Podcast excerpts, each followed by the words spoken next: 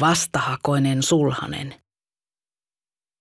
Joulukuisena päivänä vuonna 1865 Nummen kappeliseurakunnan kirkkoraanti kokoontui varsin epämiellyttävän asian merkeissä.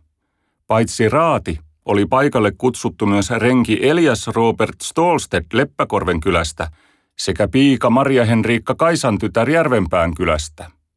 Kirkkoraadin esimies esitti kokouksen aluksi vaatimuksen, joka oli tullut rovasti Helsingiuksen taholta. Tämä korkearvoinen herra nimittäin vaati renki Stolstedia lunastamaan sen naimislupauksen, minkä hän piika Maria Henriikkalle oli aikaisemmin antanut. Tämä avioliittolupaus oli vahvistettu kihlakunnan oikeudessa ja Stolstedt oli myös laatinut yhteisen lapsen Maria Henriikkan kanssa. Seurakunnan opettajat olivat turhaan yrittäneet hieroa sopua näiden kahden välille, koska kumpikaan ei ollut valittanut edellä mainitusta oikeuden tuomiosta, katsoi kirkkoraati aiheelliseksi esittää suoran kysymyksen Elias Robertille – Eikö hän jo nyt rakkaalla sydämellä kohtele valittua morsiantansa ja lastansa ja ota heitä huomaansa ja avioliiton täyttämisen kautta päästä heitä siitä häpeällisestä ja kurjasta tilasta, johon hän naimisen lupauksen suojassa on heitä saattanut? Tähän kauniisti esitettyyn toivomukseen antoi renki Stolstedt ruman vastauksen.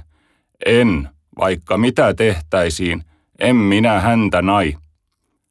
Nyt kirkkoraati kääntyi piika Maria Henriikkan puoleen kysyen tämän mielipidettä miehen vastaukseen. Nainen vastasi, ettei suinkaan aio jättää vaatimustansa avioliitosta.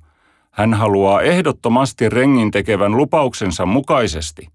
Tämä senkin takia, että yhdessä laadittu lapsikin oli elossa. Koska kirkkoraadilla ei ollut asiaan enempää sananvaltaa, saattoi se vain sydämillisillä varoituksilla manata erinomaittain Stolstedia totiseen parannukseen ja kristilliseen elämään. Ilmeisesti jotain lopulta tapahtui, sillä lokakuussa 1867 Elias Robert ja Maria Henriikka vihdoin vihittiin noin kymmenen vuoden huopaamisen jälkeen.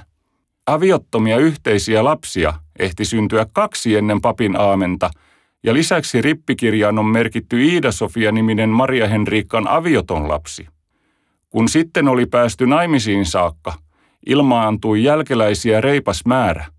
Vuoteen 1880 mennessä Järvenpään Jussarin torpassa oli syntynyt yhteensä viisi lasta edellä mainittujen lisäksi. Ikävä kyllä monta vuotta miehensä kanssa naimisiin yrittänyt Maria Henriikka kuoli keuhkotautiin kesällä 1882. Vajaan vuoden kuluttua torppari Stolstedt meni sitten edellistä kertaa nopeammin naimisiin. Morsiammeksi tuli Nummen kouvonpiika, Maria Ulriikka Fabianin tytär. Hänen kanssaan Elias Robert sai vielä kahdeksan lasta. Joten alun perin avioelämään kovin epäluuloisesti suhtautunut Stolstedt todennäköisesti piti lapsista –